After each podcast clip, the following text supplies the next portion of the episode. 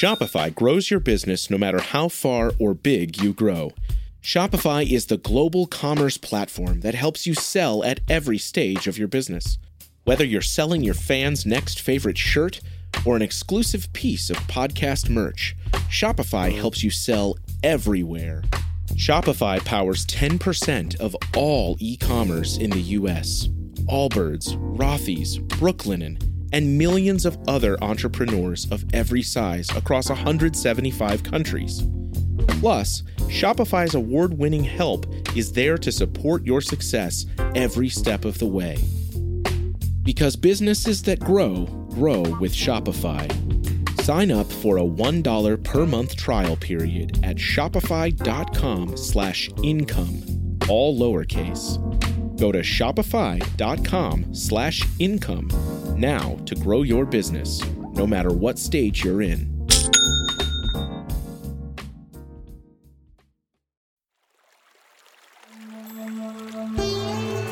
Hi, everyone. I'm Deb Flashenberg. Welcome to Yoga, Birth, Babies, a podcast produced by Prenatal Yoga Center. We will be diving into everything prenatal yoga, birth, and baby related, hoping to inspire, educate, and empower you through your journey into motherhood. Thank you for listening. I'm Deb Flashenberg, and I'm your host for Yoga Birth Babies.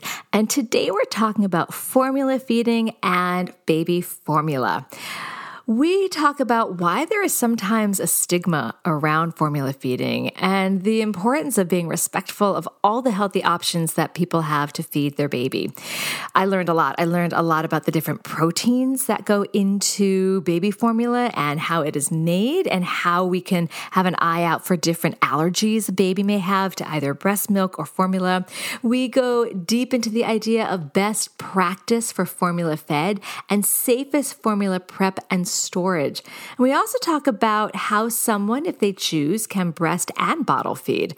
A lot of options out there. So, to have this wonderful conversation, I spoke with Dr. Bridget Young. Let me tell you a little bit about her. So, Dr. Bridget Young, also known as the baby formula expert, helps parents make educated and informed decisions about their baby's nutrition by translating the most recent medical research and knowledge into actionable and logistical steps they can take with their own baby to protect and improve their health. It was a really great conversation. As I mentioned, I learned a lot, and I think you will too.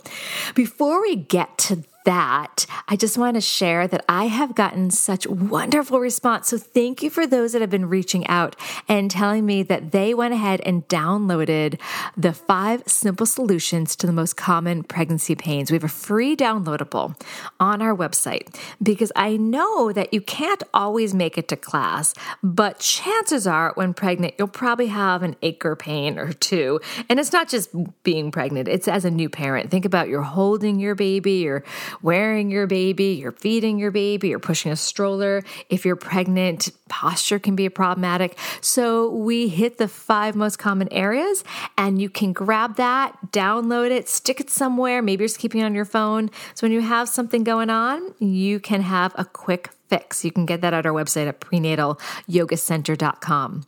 I'm also been very excited about people are coming to class saying they are taking class because they heard about classes on the podcast. I sometimes forget that there can be a disconnect between the podcast and Prenatal Yoga Center. So, if you didn't know, I am the founder and director of Prenatal Yoga Center as well as the host of Yoga Birth Babies. So, I am teaching along with my team pre and postnatal classes daily, online and in person. So, please, please, please jump in and say hi. I'd love to know that we connected through the podcast community. Also, what else is going on at the studio? We are weeks away from starting our last online teacher training for a while. So it's been amazing that in April of 2020, we switched everything, our teacher training online. And I think we've done eight or nine online. So we're doing our January and February teacher training online. And then we're going to be back in person March and April back in person September, October, and then back online in November and December. What has been fantastic is that we have been having people in our teaching community from all over the world, something that we couldn't do quite easily in person because it's two intense weekends together.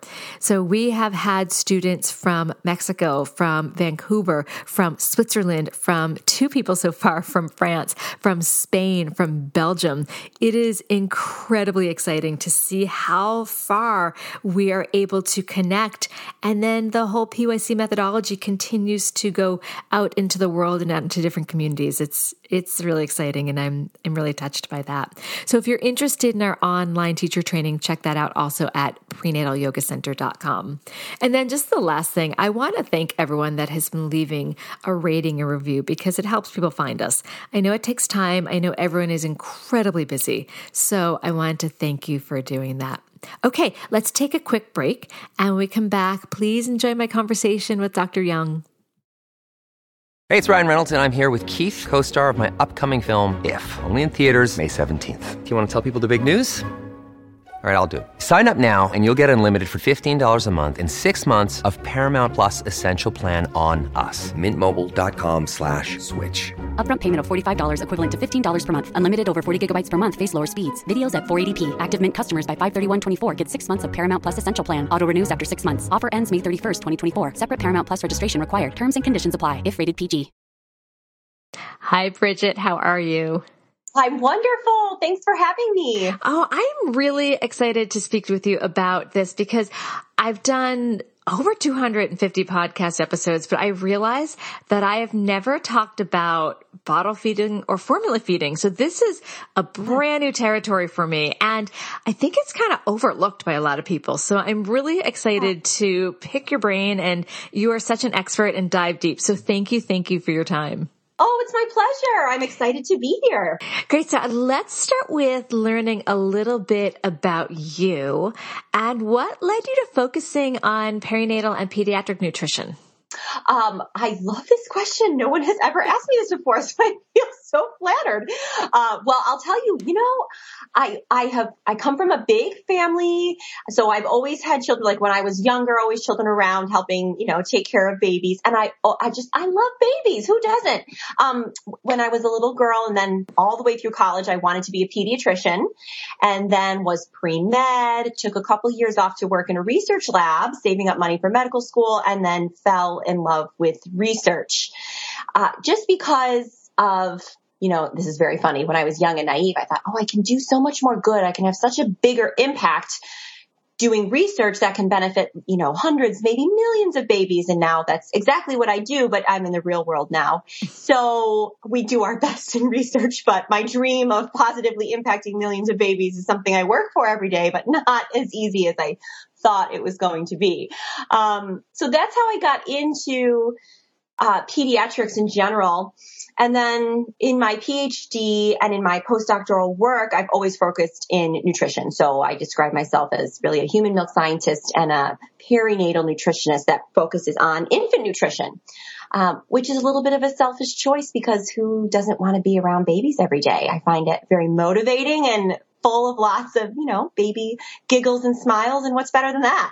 Yeah, this is wonderful. I'm really excited because when we start talking about formulas, I think you're going to have a lot of insight. When I was doing some research, I was, I was taken back by how many different formulas are I. I had no idea. So we can definitely yeah. talk about that.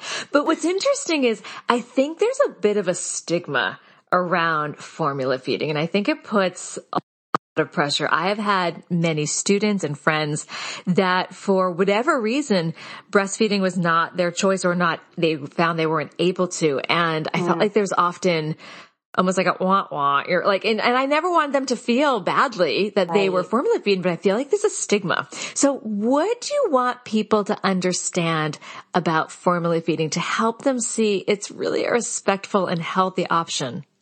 Yes. Well, I, I completely agree with you that there has unfortunately developed almost a cultural stigma around formula feeding, which, um, was no, is, is no one's intention. I think in the medical community over the past decade, we've done a really great job communicating the message that breastfeeding is recommended. Um, because decades ago, our country did not have very good breastfeeding rates and you know we set out to try to improve those Um, and breastfeeding rates are improving, which are amazing. But it's this unfortunate side effect that with the message of, you know, please breastfeed, we want you to breastfeed, that a stigma developed around formula feeding for whatever reason that a family ended up using formula, either if it was their first choice or low milk supply, you know, the, we, if you're a mom, we all know the hundreds of different reasons that you can end up using formula to nourish your baby. So I would want families to know several things. The one is more of, you know, an emotional message that specifically speaking to mothers that your worth your effort, your quality as a mother has nothing to do with what you feed your baby.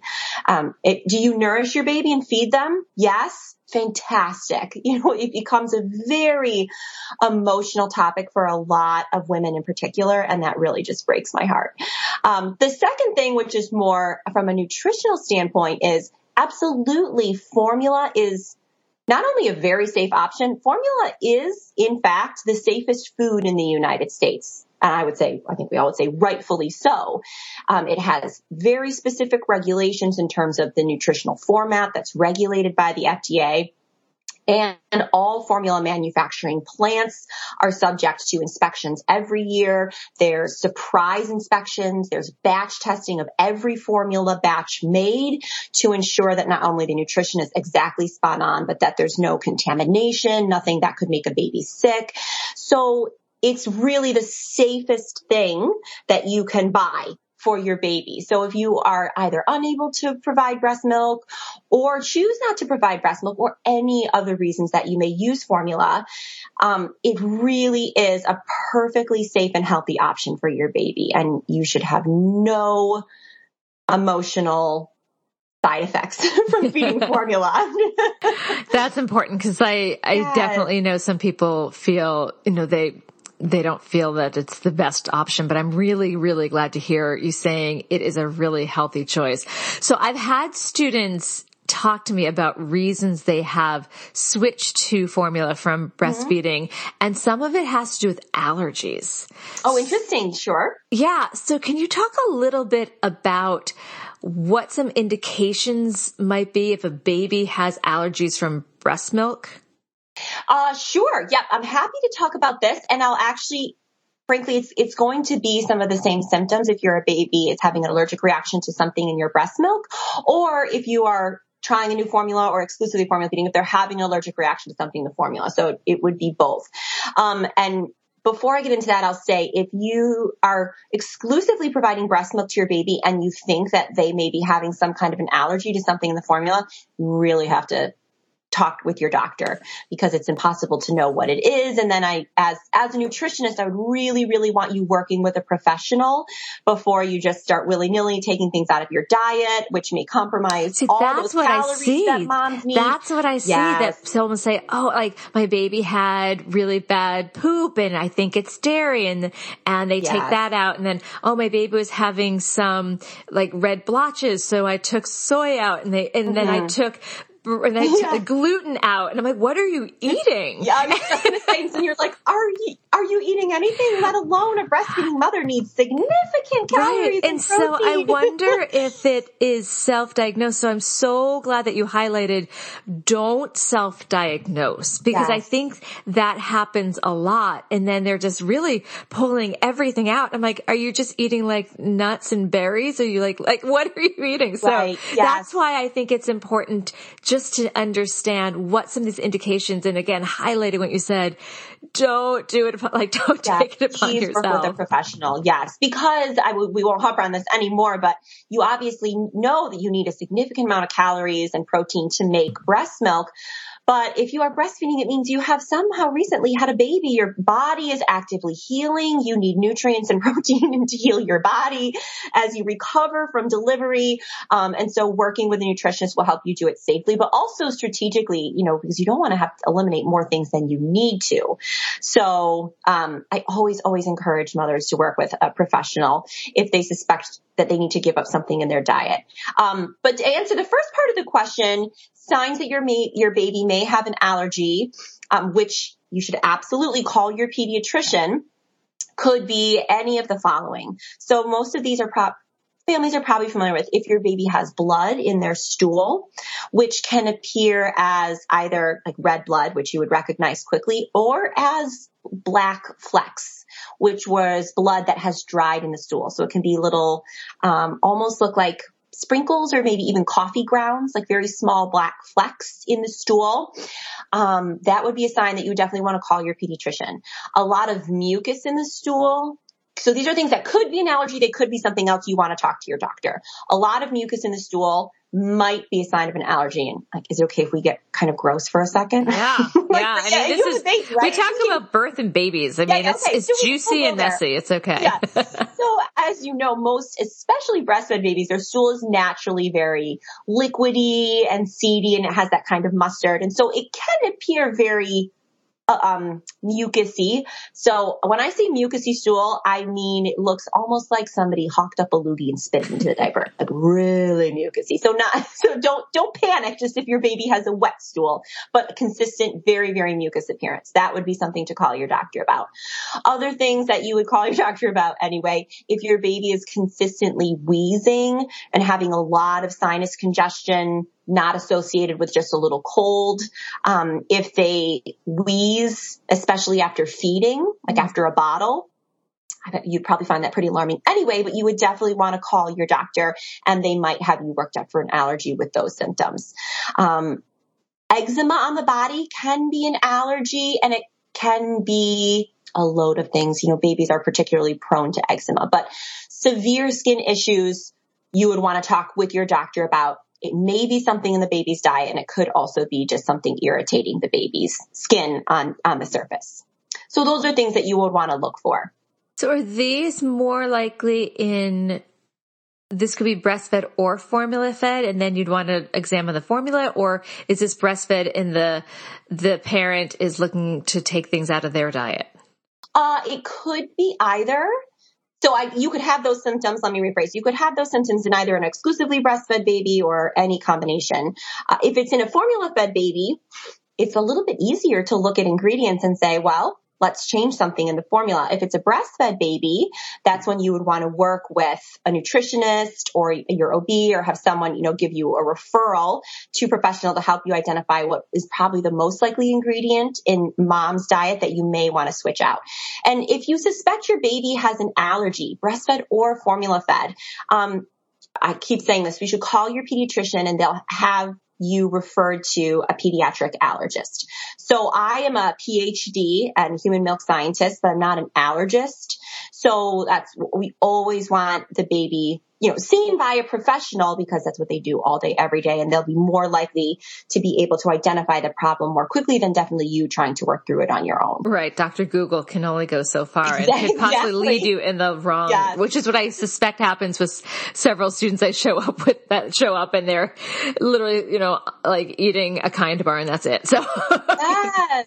well, and you, I, yeah, I'm sorry. Please go on. Oh, I was going to say, and I always remind parents, I'm just like, oh, I feel bad calling a doctor. I'm like, oh, why? They work for you. Yes. Your doctor works for your baby. Not only that, but trust me, they would rather know right away. They would rather get a call that turned out to be nothing than, you know, have a call where it's already progressed and now the baby's not sleeping. You know, they are on your team and they work for you and they want to hear right away. So never feel bad about calling, even if it's just something you're thinking about or, you know, for example, the rash is minor and you're not sure if it's something serious, oh, better to call. And I, every pediatrician I've ever worked with has always felt that way. So I feel very comfortable speaking on their behalf to say they would rather hear from you and don't feel bad about it. Yes, I agree. I remember it was a Christmas Eve when my first child was still a baby and he had a horrible rash and our pediatrician's like, take a picture, send it on over. Yeah. like, okay, I will.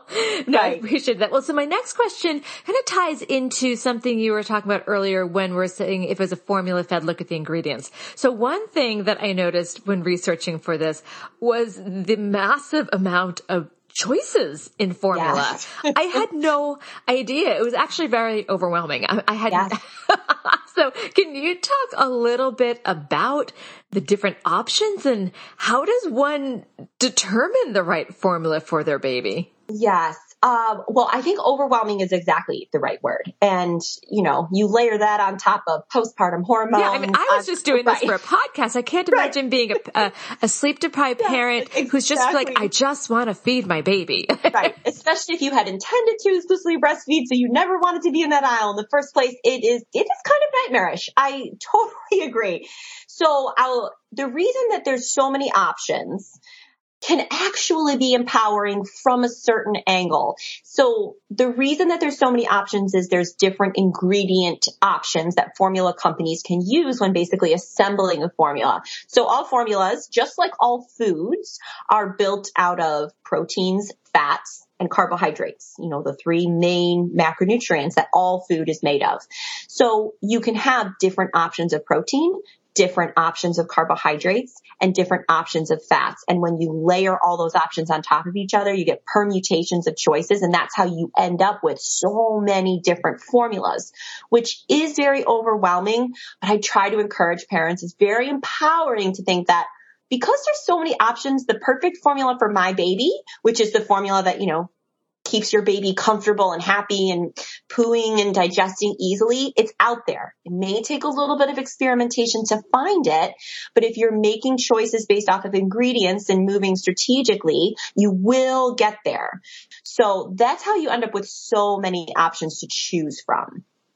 So then how does somebody choose the I don't want to say the right one because you said there's so many right. options. like, do they go soy based? Like, there's just so many. And then this might sound like a really dumb question. Do they taste very different? Oh my gosh, what a great question. um, well, I'll do the taste one first because that one's easy. Yes. Okay. a lot of variation in taste. Um, and a lot of that variation in taste has to do with the different types of protein that can be used in formula. Some have a, I would say, a very specific funk to them. And any moms who out there who have had to use a hypoallergenic formula, they know exactly what I'm talking about. There's a very specific funky flavor profile. So um, the taste can absolutely vary, but I'll add that for younger infants, especially newborns, but I would say up until like four, five-ish months, the taste um, it doesn't it, it, doesn't matter as much to the baby. After once you're around the age of solid foods, when you can tell, you know, babies definitely care about their taste preferences, the taste of the formula might make a difference, but I never incorporate taste. And I've tried them all. I've tasted every single formula and I never would incorporate taste as, you know, a reason why you would choose one versus the other. I recommend you make your choice based on the ingredients and match the ingredients with you know, what symptoms your baby may be having, um, what kind of problem you may be trying to address or not. So that's the taste. That's the taste. taste question. Um, and we can talk about protein options for a little bit if you want to go there. Do you want to? Yeah, just a little bit. I'm just curious. Yeah. I still have a ton of questions, but I'm just yeah. curious. What are a couple of the big protein options? Right. Well, obviously, you know, this is hard for me because I literally could talk about this all day and every day. And I encourage anyone, if you want to nerd out, if you want, you're like a type A nerdy mom, go to my website and you can read to your heart's content about all the different aspects of formula. But I want to be sure all the moms listening get I, I call it like a clinical tidbit that's going to, I think, be the most helpful when making a formula choice. So what most people don't understand about formula protein is that formula protein options come in different sizes. And by size, I mean like molecular size, the actual size of the protein, the individual proteins themselves. The reason this matters is because cow's milk proteins, proteins made by a cow for a baby calf, are really big like molecularly much, much bigger than the proteins in breast milk, the proteins that humans make for their babies. This is because you, know, you can kind of imagine growing a baby calf who's born being able to stand is really different than growing a baby human who can't even hold up its head for yeah. like God knows how long. Very, so there's very different evolutionary nutrient strategies there. So cow's milk proteins are really big and that's in your standard formula. Now most babies handle them just fine. They're bigger than they would kind of be expecting out of breast milk, but that's no problem. They can digest them. They grow. They're great. There are babies who do have a little bit of a hard time with these really big proteins. The bigger the protein, you can think about it like the more work that needs to be done to digest that protein down into a small enough size that the baby can absorb the pieces for the amino acids, which are the building blocks of proteins to help them grow. So formulas, pro, formula companies all offer options that are called partially hydrolyzed which is like a very scary term, right? um, it just means partially broken up. Hydrolyzed means broken apart. So just partially broken apart proteins. So the only way you know this is by looking at the list of ingredients and you'll see partially hydrolyzed non-fat milk or partially hydrolyzed whey or even partially hydrolyzed soy. So these are really common formulas, but that are broken down into smaller pieces. And they can often be really useful for infants that are having things like eczema or just any digestion issues, especially in the newborn phase. So we'll give you some examples of these proteins there, uh, of these proteins used in formula. So Similac Total Comfort, both Gerber formulas, Gerber Gentle, Gerber Soothe, Enfamil Gentlease. These are all partially hydrolyzed formulas. So there's, again, there's no way to know by looking at the front of the can. So you have to really do your research, turn it over and it over. read. Which, which, is good. Good. Yes. We want that. Yeah. Yeah. Oh yeah. I love it as, you know, a nutrition person. But I'm also I the geek that it. like does that when I buy stuff. I'm the one standing in the aisle, yeah. reading the ingredients, right? comparing. But so, but again, I recognize that it could be a point of stress if someone's super tired. So would you suggest that should somebody either be, cons- or they maybe not even considering, but they're just prepping. I'm, I'm very mm-hmm. type A. I like to prep that they maybe consider, like do this research before. So they're not trying to figure it out on stressful lack of sleep. Yeah. Well, you'll hear really different schools of thought on this. So I'll give my I want to be clear, this is just my personal opinion because of course you always hear the question too, like, I'm planning to exclusively breastfeed, but should I have backup formula just in case? And that's always, know, depending on who you ask, kind of a controversial question. Right. So I always say, and as an advocate for exclusive breastfeeding myself, of course, I say it's worth doing a little bit of research. You don't necessarily need to have formula in your house um, That's what I'm thinking. Like they don't need to have it in their house, but they right, can at least know, know. you want to buy in case it is three o'clock in the morning and you are sending your partner and you really want to be sure they don't screw it up. So you can, you know, show them a picture or that kind of a thing. Um, and also considering, um, if you end up choosing a formula that isn't necessarily, um, like available at Target all the time or so something that you might want to order online. You know, you can, you know those things ahead of time. And then if you, you know, think you're going to need it, you can order if you want. Or, uh, you know, I've worked with a lot of families who live in really rural areas and it's a really long drive to the grocery store for them. So yeah. in that case, they do want to have something on hand um, so that they don't have to face an hour's drive at three. I like the idea of the again. This is just my opinion of just the research. You don't have to buy it, right. but just to know that if you have that freak out moment, yeah. you're like, we just need this now. It's mm-hmm. you're not going online and doing your research with kind of yes. foggy head. Okay, we're gonna be right back. When we come back, I'd love to talk. How can someone do both breast and bottle feed? We'll take a quick break. We'll be right back. Look, Bumble knows you're exhausted by dating. All the must not take yourself too seriously and 6 1 since that matters. And what do I even say other than hey? well, that's why they're introducing an all new Bumble with exciting features to make compatibility easier, starting the chat better, and dating safer. They've changed, so you don't have to. Download the new Bumble now. Okay, we are back. So, how can someone do both? They want to breast and bottle feed. Do babies go between the two easily? Yes, absolutely. So we can take a little tweaking depending on your baby and your breastfeeding journey, but absolutely. And I'll add that's what the vast majority of infants are fed. Most infants in the United States start off breastfeeding and end up at least with some formula, which means they got both. so it's very, very normal and actually can be done really, really well to um, incorporate into your breastfeeding goals. What about, I'm so I'm very focused on this. But what about the taste? Does, doesn't yeah. breast milk taste sweet? And you just, yeah. I, am using the word that you chose, the funk. Yeah.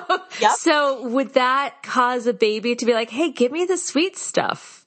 Sometimes. Yes. Sometimes it does. And uh, in, in my, this is just my personal experience in working with babies. It's always older babies that that happens to we have a lot of tricks that we can try to be sure that the baby ends up, you know, getting the nutrition that they need. So I'll give you some best practices for mixed feeding. So both providing breast milk and formula in general. And then, and then we can talk about some hacks if, if you've yeah, got, call, yeah. if you've got a sommelier baby who's a little snobby and only likes mama's taste, which we've, we've all worked with those babies. So in general, I personally recommend if you're mixed feeding that you do in fact actually mix as much as possible. So mixing breast milk and formula in the same bottle, or I totally count it if you're nursing at the breast and then you do a little top off with formula. I absolutely count that as mixing because it's mixing together in the stomach. The reason I recommend that is because breast milk is full of digestive enzymes. It's one of the reasons that breast milk is more easy for infants to digest than formula because breast milk is kind of digesting itself. It helps the baby do the work of digesting. So if you mix the breast milk with formula, the breast milk will start to work on the formula. So it does help the baby a little bit do that job with the formula. The, the kicker with that is if you're mixing, once you mix breast milk and formula in a bottle, you have to treat the bottle like formula in terms of storage. Meaning if you mix it and immediately put it in the refrigerator, you have 24 hours. If it's out on the counter, it's only two hours. And once it touches the baby's lips, one hour. So you know, pouring breast milk down the drain, it's like the worst thing in the world. So we want to avoid that at all costs. So when you're mixing it's nice or it's recommended to have a little bit of a strategy. So you offer a baby a mixed bottle in a volume that you absolutely know they're going to finish. And then maybe you can top them off with formula or have a second bottle prepared in the refrigerator, but you, you know, prepare so that you try to never be in the situation where you have to dump breast milk. Can we go further into that about the safest formula prep and storage? Because mm-hmm. I'm not sure if that's something everyone knows. Yeah. So formula is obviously very different than breast milk.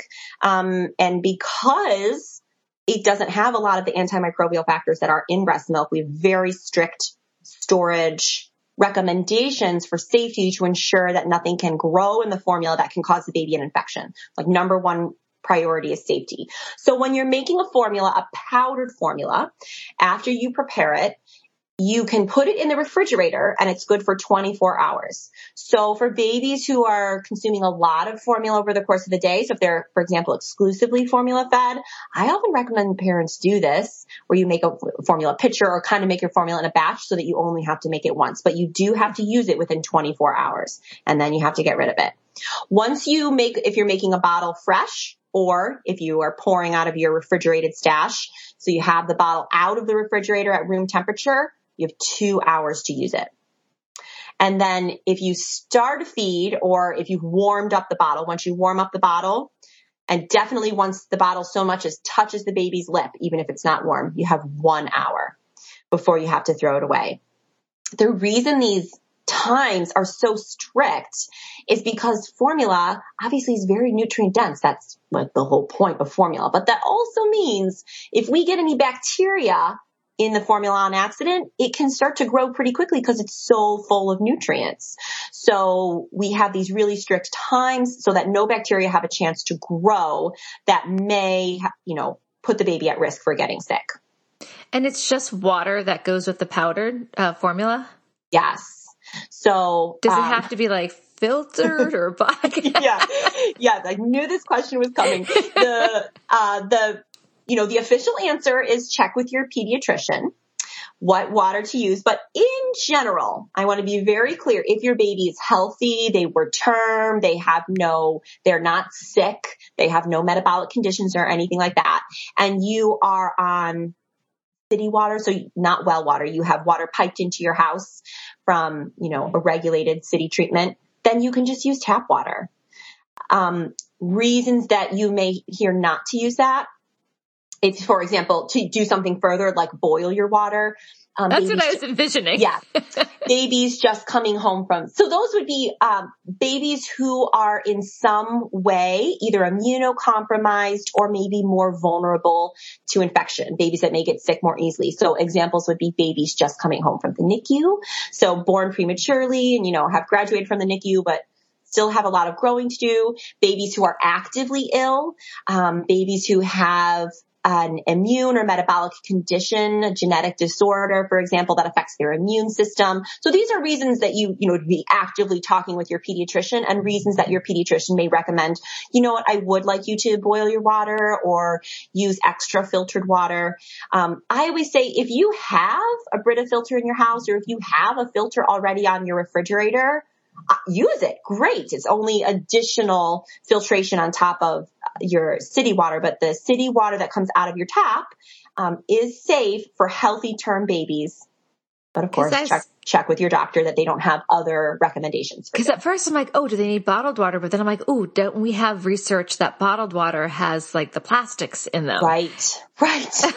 Um, My yeah, brain was spinning. Like I'm like, no where does winning. the water come yes. from? so just in general, for again, healthy, happy babies, tap is fine.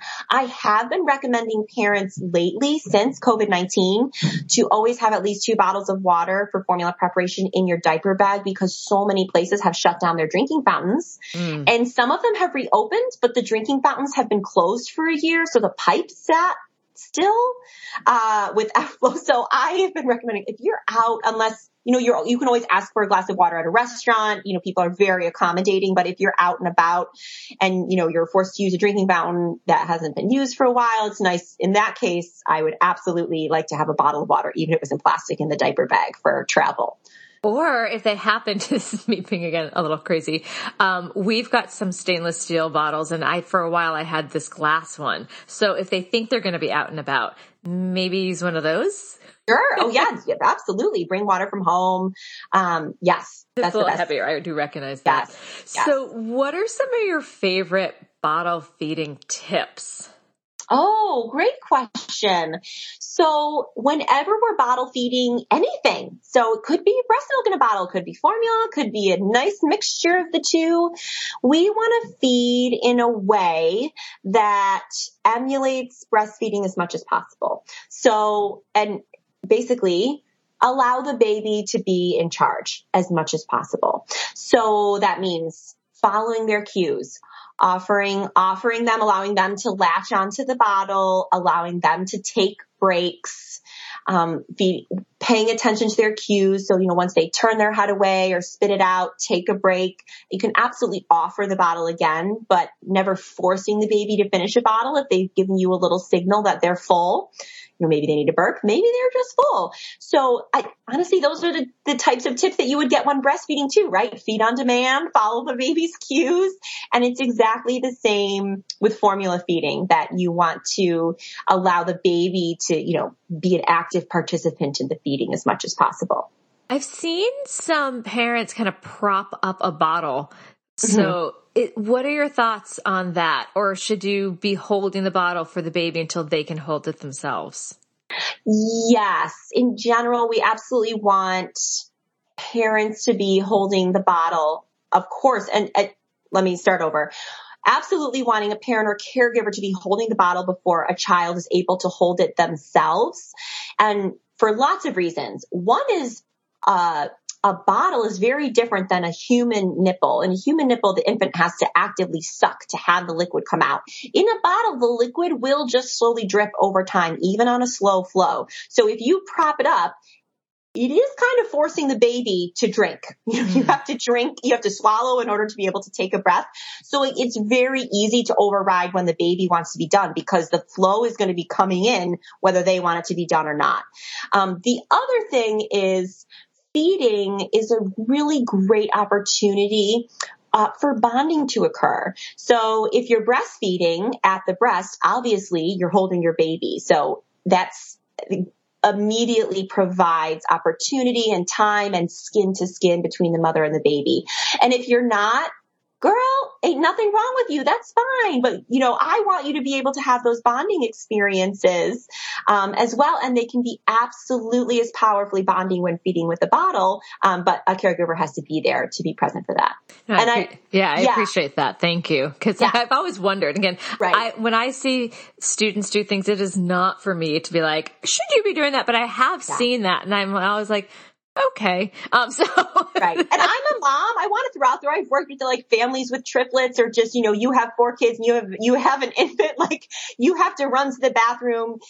No one is perfect. There is no judgment here. yeah. No, I just was curious on best that. practices for, you know, uh, if possible, most of the time. And while infants are feeding, they themselves are usually very calm. So it's a great time for them mm-hmm. to be able to bond with you because, you know, that's their happy time. Their stomach is feeling full. They're feeling all nice. And so, you know, we want to take advantage of those moments when we can. Yeah. I think about after a good meal. Aren't you happier? I am. Or Amen. like you're eating a good meal. Yes. Like, mm, this is good.